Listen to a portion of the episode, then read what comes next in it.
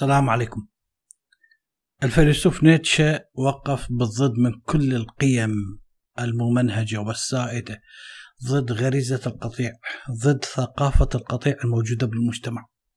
الفيلسوف نيتشه كان يسعى في كل فلسفته من أجل تحطيم هذه القيم من أجل التحطيم على كل ما هو سائد ومألوف. نعم نيتشه هذا الفيلسوف المتمرد فيلسوف القوة فيلسوف المطرقة التي هوى بها على كل قيم المجتمع. كان على نيتشه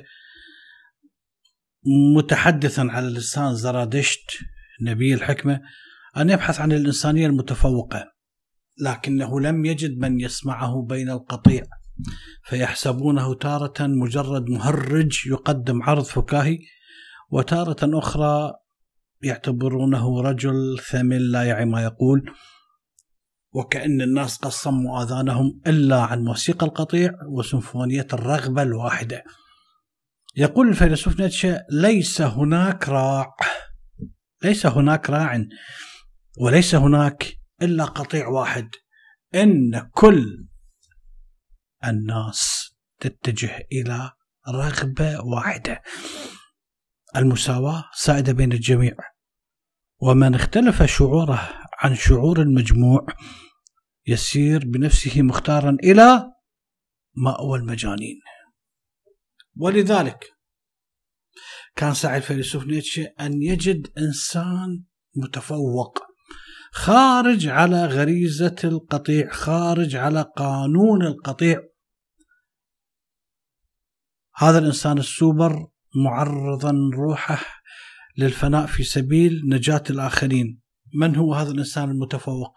يقول نيتشه أريد أن أعلم الناس معنى وجودهم ليدركوا أن الإنسان المتفوق إنما هو البرق الساطع من الغيوم السوداء.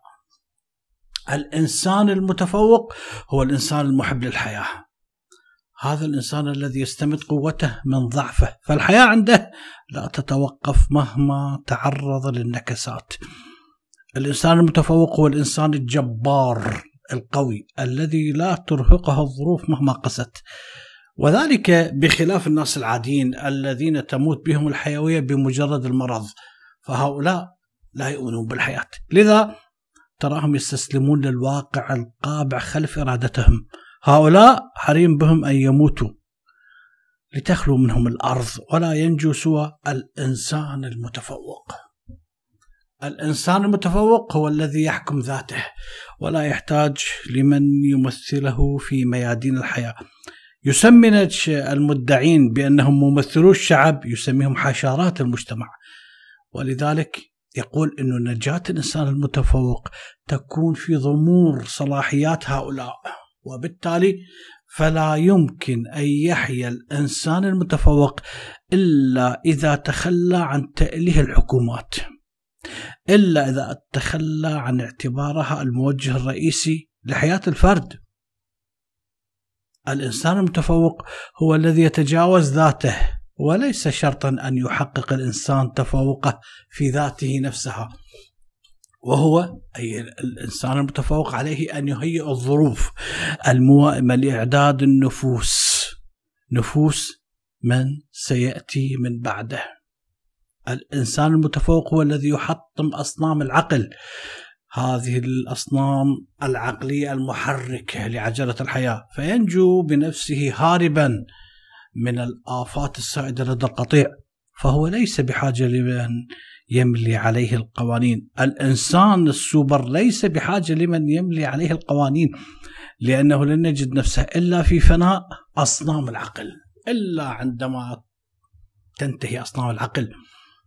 نيتش بنفسه وعلى لسان زردشت يطالب من تلاميذه أن يبتعدوا عنه أن يبحثوا عن ذواتهم لأن أشد إساءة للمعلم أن يبقى التلميذ تلميذا إلى الأبد. يقول نيتشه على لسان زرادشت آمركم الآن أن تضيعوني لتجدوا أنفسكم ولن أعود إليكم إلا عندما تكونوا جحدتموني جميعكم. لقد مات جميع الآلهة. فلن يعد لنا من أمل إلا بظهور الإنسان المتفوق. هكذا تكلم نيتشه هكذا تكلم زرادشت. الحقيقة موضوع اليوم عن ثقافة القطيع غريزة القطيع توجد تجربة علمية وضعوها علماء النفس بأن جلبوا خمس قرود وضعوهم في قفص في هذا القفص يوجد بسلم نهاية السلم يوجد موز عندما حاول أحد القردة الصعود على هذا السلم من أجل أن يتناول الموز قام العلماء النفسيين برش جميع القردة بالماء البارد. مما دفع هؤلاء القردة لضرب ذلك القرد الذي حاول أن يصعد من أجل أن يأكل الموز. على اعتبار هو السبب في أنهم تلقوا تلك العقوبة. بعد فترة تم استبدال أحد القردة بقرد آخر لهذه المجموعة. ما الذي فعل هذا القرد أيضا اتجه نحو الدرج من أجل أن يصعد ليقطف الموز ليأخذ موز؟ انهال عليه بقية القردة بالضرب من أجل منعه دون أن يعرف السبب. بعد فترة تم استبدال قرد آخر أيضا انهالت عليه القردة بالضرب. بعد أن تغيروا جميع هؤلاء القردة الخمسة وأتت مجموعة جديدة لم تخض تجربة الرش بالماء البارد. كانت المفاجأة أنهم دائما يضربون أي شخص جديد يحاول أن يتسلق إلى الموز.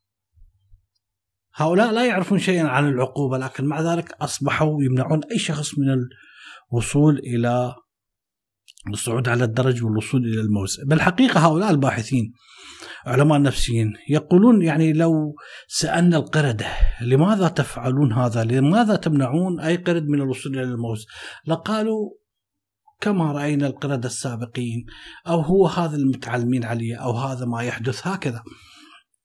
الحقيقة في جميع شؤون الحياة البشر لا يختلفون عن هذه القردة. في جميع أفكارهم اتجاهاتهم ميولهم الدينية والسياسية والفكرية هم قريبين جدا من هذه الحالة. حتى عندما في الحياة العامة تجد مثلا أحد المقاهي أو المطاعم عليه زحام أكثر ازدحام نسميه سوف تجد أن الناس يعني تذهب إليه على اعتبار أنه هذا يعني بغض النظر عن جودة الطعام أو السعر المنخفض كثير من الأشياء يشتروها بناء على يعني انه ناس كثيرين اشتروها لدرجة انه حتى في الصحة هناك الكثير من من يقبل أن يسلم نفسه إلى دجال طرق علاجية غير صحية من أجل إنه ماذا هناك شهرة وإنه هذا الرجل رائج في القضاء على الأمراض اللي عجزت المؤسسات الطبية عن علاجها لهذه الدرجة. ولذلك عندما تأتي على مفهوم القطيع سوف نجد أول من صاغ هذا المفهوم هو كما ذكرت في حلقات سابقة جوستاف لوبون عالم الاجتماع الفرنسي. هو اللي أوجد مصطلح عقلية القطيع. في أواخر القرن التاسع عشر استخدم من استخدم هذا المصطلح من أجل أن يشرح مجموعة متنوعة من سلوك الجماهير. أدولف هتلر أيضا استخدم هذه النظرية. ولذلك اشتهر هتلر باستخدام الدعاية وجعل لك الشعب الألماني غالبيته العظمى قطيع لا يعون ولا يعرفون أي شيء ولا يدرون بالمصايب التي سوف تنتظرهم. مع كل الفظاعة اللي أحدثها بقي القطيع يعني الغالبية العظمى يعني متوائمة مع هذا السفاح العالمي. ولذلك تقييم لوبون لعقلية لعقلية القطيع ما يضمن أنه هناك شخص مثل هتلر وهذا يقود الجماهير آه، ويفعل أشياء مروعة وحروب و لا أبدا. هذا ما كان يقلق آه، جوستوف لوبون اللي كان يقلق جوستوف لوبون إنه الغوغاء إنه الجماهير اللي يتصرفون وفق العاطفة وليس وفق التفكير العقلاني. ممكن يشكلون خطر كبير جدا على المجتمع. ولذلك الخبراء لم يبدأوا في فهم هذه الحالة اللي هي التلاعب بالآخرين عن عمد باستخدام سلوك القطيع إلا بعد الحرب العالمية الثانية. أجرى هؤلاء العلماء النفسيين تجارب على بحث سلوك القطيع لدى البشر. هؤلاء علماء النفس عملوا تجربة اختبار وسألوا إذا كان معظم الأشخاص سوف يستخدمون إجابة خاطئة من أجل تجنب أن يكونون مختلفين عن الآخرين. ما الذي وجدوه؟ وجدوه. وجدوا أن 75% من الأشخاص اللي تحت التجربة وافقوا على أن يقولون بإجابات خاطئة حتى عندما يعرفون الجواب الصحيح.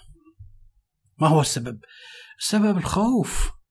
السبب هو القلق من المحيط الذي سوف يصفهم أو يسخر منهم على اعتبار إنه شخص أفكاره غريبة الشخص يعني شاذ عن المجتمع وبالتالي سوف يدفعون ثمن باهظ لخروجهم عن القطيع. فضلوا الخطأ على أن يكونون متميزين. نعم عقلية القطيع قادت مدن بأكملها إلى الدمار إلى إدانة الأبرياء والتاريخ يتحدث لنا عن أمور كثيرة جدا تحدثت عنها بحلقتين أو ثلاثة نفس هذا عن جوستوف لوبون قتلوا ما قتلوا سحلوا وعملوا فضايع بدون أي دليل لمجرد أن شخص قال هذا القاتل فسوف تجد ألف شخص يقومون بحرق هذا الشخص وغيرها. نعم حتى الاقتصاديين يستخدمون هذا اللي نسميه عقلية القطيع من أجل أن يتنبؤون بسلوك المستثمرين في سوق الأسهم. الخبراء الماليين الأذكياء عندهم حاسة نستطيع أن نسميها حاسة سادسة، لماذا؟ لأنهم يعرفون ما سوف يفعله الجمهور بناء على الاتجاهات التي يرونها، ولذلك هؤلاء اذكياء هم الذين سوف ينجحون. بالتالي يمكن أن يؤدي الميل إلى اتباع القطيع الحشد إلى حدوث انهيار كبير جدا على سبيل المثال بالناحية الاقتصادية إلى انهيار الأسواق بحيث هؤلاء المستثمرين ممكن أن يبيعون أسهمهم عندما يرون شخص واحد مشهور ممكن يبيع أسهمه. ولذلك أفضل مثل عن هذا الكلام هو اللي حدث بامريكا سنة 1929 الكساد الكبير. شخص واحد باع أسهمه وإذا يدافعون بالكامل وإذا تدفع ثمنها أمريكا عشر سنوات أو أكثر الكساد الكبير مات من مات واعلن افلاسه من أعلن افلاسه وانتحر من انتحر بسبب الكساد الكبير. كارثة كارثة جدا كبيرة هذا الكساد الكبير. هكذا بدون أي آه، داعي أو أي مبرر شخص التاب الخوف باع اسهمه واذا بالآخرين كلهم يدافعون. بكل الأحوال يمكن أن تأثر عقلية القطيع على أي اتجاه تقريبا ليس فقط في الاقتصاد بال بالدين بالفكر بالسياسة بالموضة بالملابس إلى أن تصل التحكم في السلاح. نعم هكذا ممكن هو اتجاه القطيع. إذا في كل هذه الحالات الفرد هو ليس حر أبدا. ليس صور شخص يقول أنا حر في تفكيري وكذا لا أبدا. أنت حتى دينك ورثت عن آبائك مثلا. أو قوميتك أو غيرها اللي تتعصب لها أو تاريخك وتاريخ أجدادك لم تكن بمعزل عن هذا التاريخ أو هذا الدين واختاريته بناء على قناعاتك ابدا. أنت تدافع عن آراء الآخرين، أنت أصلا تدافع عن آراء الموتى اللي ماتوا قبل قرون وقرون وممكن تقتل آخرين أحياء أخوتك في البلد من أجل أقوال هؤلاء الموتى.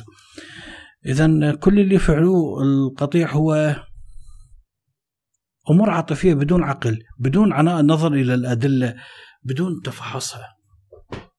في كتابه عن الحرية يثني جون ستيوارت ميل الفيلسوف على الغرابة في كل شيء ويقول إن إن غريبو الأطوار هم الذين يحافظون على هذا العالم من خلال إمدادهم لوجهات نظر جديدة جريئة أفكار غريبة.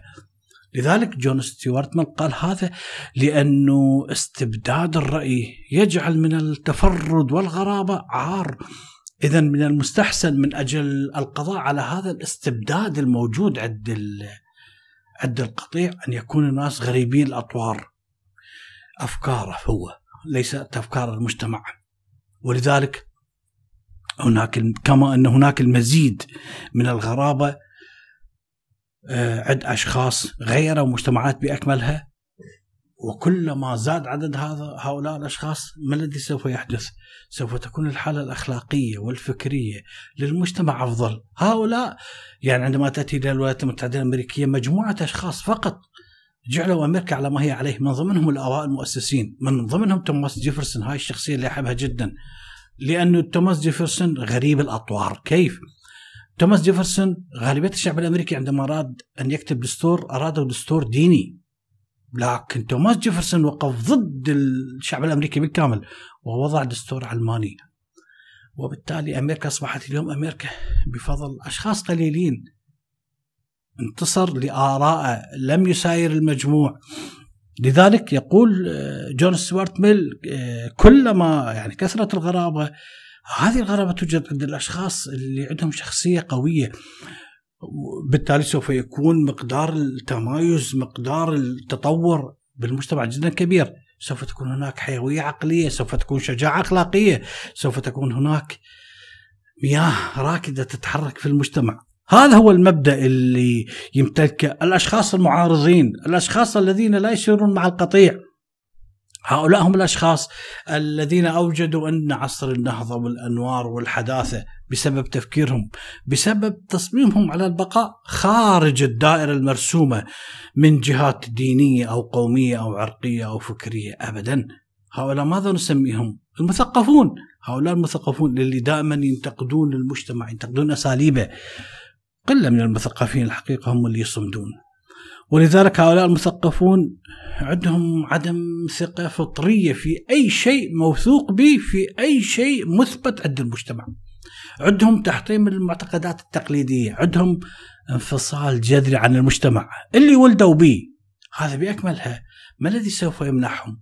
سوف يمنحهم حق الوصول إلى حقيقة أعلى من الحقيقة الحقائق التي ممكن يصل إليها الآخرين. هؤلاء سوف يسمعون ويرون ما لم يستطع أن يرى بقية القطيع. لماذا؟ لأنهم قطعوا علاقتهم مع قبيلتهم مع دائرتهم الدينية مثلا القومية الثقافية. إذا لا شيء يمنعهم من رؤية الأشياء كما هي. لماذا؟ لأنه تحرروا. تحرروا من القطيع. بمعارضتهم تحرروا. فأصبحت عندهم أعين جديدة. أصبح عندهم منظار جديد. سبينوزا عندما تأتي إلى هذا الفيلسوف العظيم ما اكتمل تكوين الفلسفي إلا عندما تم طرده من مجتمعه اليهودي بشكل غير عادي. ملعون بالنهار ملعون بالليل ملعون يلعن بين ربعه ويلعن في قومه ويلام حين يخرج ويلعن حين يدخل. هذا اللعن اللي تلقاه سبينوزا من المجتمع اليهودي. وبالتالي لو لم يخرج عن القطيع اليهودي لما اصبح هو سبينوزا هو سبينوزا اللي نعرفه اليوم. إذا هذا الطرد العنيف من المجتمع اليهودي من حيث كان في بيت آمن مستقر دافع إلى المجهول. هذا رقى إلى ولادة جديدة. ولادة تختلف عن عن عن أي ولادة أخرى. لذلك بفضل هذا العمل الصادم سوف يظهر سبينوزا آخر. مختلف عن سبينوزا اللي ولد في مجتمع محدد بدائرة ضيقة. سبينوزا عالمي يحمل فكر عالمي يحمل توجهات جديدة. توجهات حرة. سبينوزا يعلمك الحرية يعلمك الفكر. ولذلك يقول سبينوزا الحرية هي أن تتعلم كيف تحب ما يعجبك وليس ما يعجب الآخرين. ليس ما يعجب مذهبك ودينك وطائفتك حتى يرضون عنك. إذا سبينوزا بالوقت اللي بدأ آه، يواجه مجتمعه يواجه الطائفة اللي لعنته لأن كان عنده أفكار عن الله على اعتبار الله مرادف للطبيعة أو الطبيعة هي الله والله هو الطبيعة هاي كان كل جدا كافي من أجل أن يطرد من هذا المجتمع. هذه السلطة الدينية لم ترق لها أن يكون هناك من يخرج عن المألوف 3000 سنة أو 2500 سنة والمجتمع اليهودي قائم على من نبي الله موسى؟ لحد سبينوزا قائم على أخلاقياته مثل يأتي رجل ويريد ينسفها ويناقش الكتاب المقدس والتوراة ويضعها تحت المجهر. إذا كان مصير سبينوزا وحتى من اقتنعوا بقناعاته الطرد الطرد بدون رحمة. الطرد منين؟ من القطيع. إذا هاي باكملها عمليات الطرد عمليات الإساءة والإقصاء والتهميش والتسقيط اللي تطال الأشخاص المتمردين على المجتمع. هاي هدفها ماذا؟ هدفها تحشيد ولم المجموع إلى سلطة مركزية من خلال طرد الأشخاص غير المرغوب بهم. بالتالي سوف تطمئن المجموعة على نفسها على كل أفكارها. وصلاحيتها وقوتها عن طريق طرد الآخرين المفسدين يسموهم. إذا هؤلاء الزعماء اليهوديين اللي طردوا سبينوزا بشكل قاسي لأنه لم يقتنع سبينوزا بآرائهم ففضل الإقصاء على أن يعني يتم إسكات صوته. ولذلك هم بذلوا قصارى جهودهم من أجل إسكات المعارضين. من ضمنهم سبينوزا لكن هل نجحوا؟ لا. أصوات طلعت لهم أخرى من الخارج. بل حتى سبينوزا هو بقبره بدأ يشهر بهم عن طريق طلابه وتلامذته ومريديه والمعجبين به. لكن المؤسسات الدينية عنيدة جدا فتستمر بالتظاهر بأنه تجاهلهم هؤلاء. لماذا؟ لأنه إذا سمحت لهم أن يقولون آرائهم بكل حرية وكذا سوف تعطي للناس أو تعطيهم صك يعني تعتبر لهم قيمة حقيقية وبالتالي سوف تنهي نفسها بنفسها. نعم قال جون ستيوارت ميل إنه قلة قليلة فقط من هؤلاء الذين يجرؤون الآن على أن يكونوا غريبي الأطوار. بينما سابقا في العصور أو بالفترة السابقة على جون ستيوارت ميل كان لا خطر رئيسي جدا على القلة اللي تجرأ تخالف المعروف والمألوف تخيل تخيل إنه سنة 1859 هاي سنة مو طبيعية في تاريخ البشرية. في هذه السنة كتب جون ستيوارت ميل ألف كتابه عن الحرية. 1859 في نفس السنة ما الذي صدر؟ أصل الأنواع تشارلز داروين 1859 في نفس السنة ما الذي صدر؟ مساهمة في نقد الاقتصاد السياسي كارل ماركس في سنة 1859 لا أرجع سنة فقط 1858 الآن بدأ نيتشه في دراسته في المدرسة وسيصبح نيتشه كما هو معروف 1859 أرجع أربع سنوات لورا سوف يكون كيغارد ميت سنة 1855 قبلها بأربع سنوات. والآن بدأت أفكار كيغارد هذا اللي حطم الكنيسة المؤسساتية بدأت أفكاره هي اللي تأثر بالمجتمع. في نفس السنة 1859 تم إطلاق سراح دوستويفسكي. من الخدمة العسكرية وأيضا من السجن اللي بسيبيريا سجن به وبدأ دوستويفسكي مسيرته الأدبية العظيمة. الحقيقة المجتمع عندما يكون عبارة عن قطيع هو معذور لأن صعب جدا صعب جدا أنه الإنسان يخرج من هذا القطيع ويفكر خارج الدائرة ويفكر خارج المألوف البشرية قبل قبل سنة 1859 نرجع ملايين السنين نرجع مليونين سنة تقريبا إلى الوراء. قبل مليونين سنة أو أكثر كانوا أشباه الإنسان. الآن بدأوا بالوقوف على القدمين وبدأوا بالسير وانضموا إلى مجموعات صغيرة تسمح لهم بالبقاء على قيد الحياة يتعاونون فيما بيناتهم على أنه يؤدي كل من عندهم دورة. الرجال يذهبون أين؟ للصيد والأناس يبقين يعني يربين تربية الأبناء.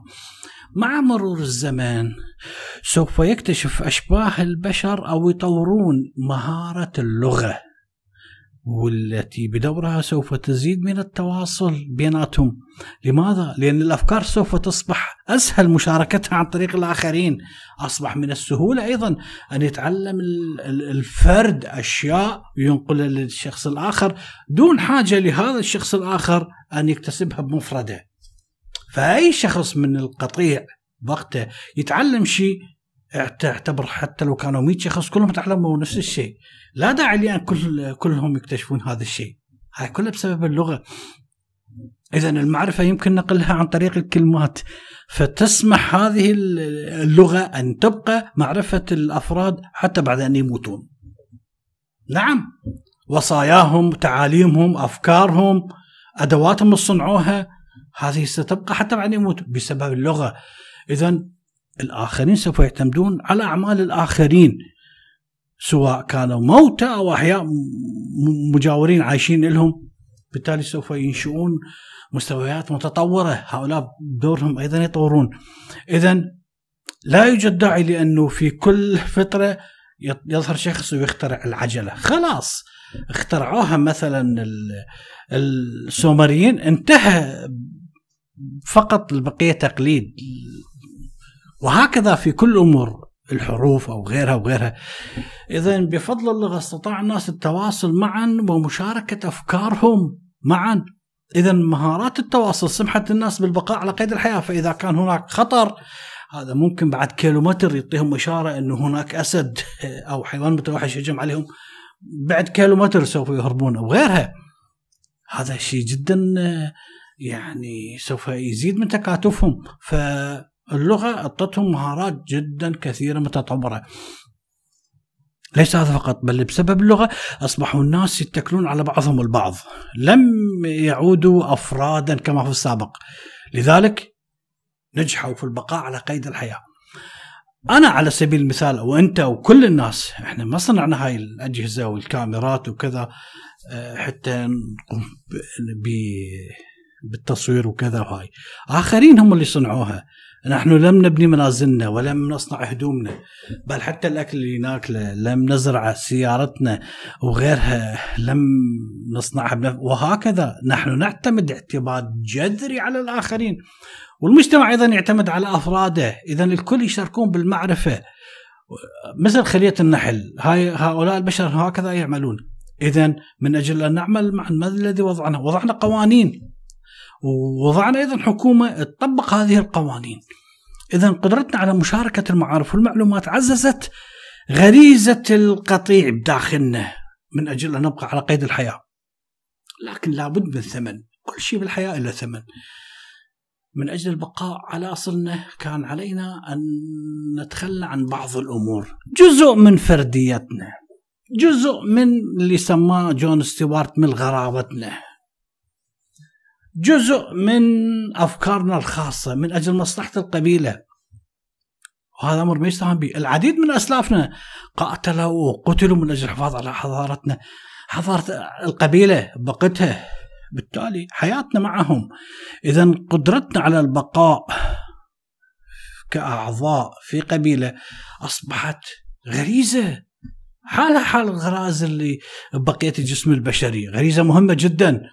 ولذلك جزء منها ومن معرفتنا اللي ولد ولدنا بها هي هاي غريزة القطيع. نحن بحاجة إلى القطيع من أجل الحصول على رفاهية العيش بل حتى البقاء على قيد الحياة. إذا لا نشعر بأنفسنا عن أنفسنا برضا ما لم نكون ضمن مجموع. طيب ونحن الآن نعيش في مجتمع متطور. المهارات من اكتسبناها؟ من الآخرين. لذلك ربما الكثير من تلك المعارف قد تكون خاطئة أغلبها خاطئة. لكن بما أنه أنت داخل القطيع تعتقد بصحتها. اذا هذا الأمر متوقع منا لأنه نحن قبل مليونين سنة بدأنا بدأنا نكون قطيع. فمو ليس بسهولة أن دائما يخرجون غريبي الأطوار. الحقيقة عندما نقول القطيع وغريزة القطيع وأن تبقى ضمن القطيع هو ليس القطيع فقط الدولة أو القومية الأديان هي قطيع. المذاهب قطيع أيضا. التشجع آه، كرة القدم هؤلاء أيضا قطيع. جماعة برشلونة وجماعة ريال مدريد هؤلاء أيضا قطيع. الأحزاب أيا كانت هاي قطيع. النوادي المدارس وهكذا. كل شيء هو عبارة عن قطيع. بأعضاء يتخلون عن جزء من أفكارهم الخاصة. جزء نسميه من قاعدة بياناتهم من أجل من؟ من أجل القطيع. على سبيل المثال أنت مسلم أو مسيحي مسلم إذا أنت يجب أن تنتمي إلى طائفة وبالتالي يجب أن تنتمي إلى مذهب وبالتالي إذا أنت مسلم تؤمن برسالة الرسول محمد والقرآن وغيرها وتذهب إلى الجامع. من المتوقع أنه يوم الجمعه تحضر وإذا كانت مسيحي تؤمن بالسيد المسيح ويوم الأحد تذهب للكنيسة ترتدي ملابس وتدفع شيء يسموها 10% تتبرع بها للكنيسة مثلا. مسلم أنت لا يجب أن تسمع صلاة الجمعة وتصلي وتقوم بحركات حالك حال بقية إذا مسيحي. اي ديانه أخرى. يجب أن يقول الواعظ قفوا تقف اجلسوا اجلسوا صلوا صلوا. الأناشيد اللي يلقيها الواعظ والمجموعه أنت حالك حالهم تلقيها. نفس الشيء الصلوات والأدعية بالمسجد. حالك حال البقيه في الدعاء وغيرها وهكذا أنت أنت ليس حالة استثنائية. فمن أجل أن تكون ضمن مجموعة دينية عرقية إثنية رياضي نادي أو كذا يجب أن تتنازل عن شيء من حريتك من سيطرتك من أفكارك الخاصة. لمن تعطيها؟ لوعي المجموعة. فمثلا في حالة خروجك من هذا الدين تقول إنه هذا الدين ما داخل براسي ما الذي سوف آه، يفعل لك القطيع؟ طبعا القطيع سوف يعني إذا مسح لوك أو إذا ما قتلوك أو ما حرقوك بالقليل يعني ينظروا لك باحتقار وازدراء. هذا ما عدا جهنم اللي تنتظرك وراح يحرقوك بالدنيا قبل ما يحرقوك بالآخر. وهكذا. صعب جدا. صعب جدا إنه الفرد يتحدى صلاحيات القطيع ويخاطر بهجوم وبنقد. لاحظ أنت على الفيسبوك اكتب أي شيء خالف القطيع وتستلم لك الهجوم الشرس جدا. دائما هناك من يدفع الثمن. اذا إذا لم يكن الفرد راغب في دفع أي ثمن يبقى أفضل له. لا يدوخ راسه ولا شلعان القلب يبقى حاله حال القطيع من أجل أن يعيش حياته مرتاح وراسه بارد. وانتهت الحلقة وشكرا لكم.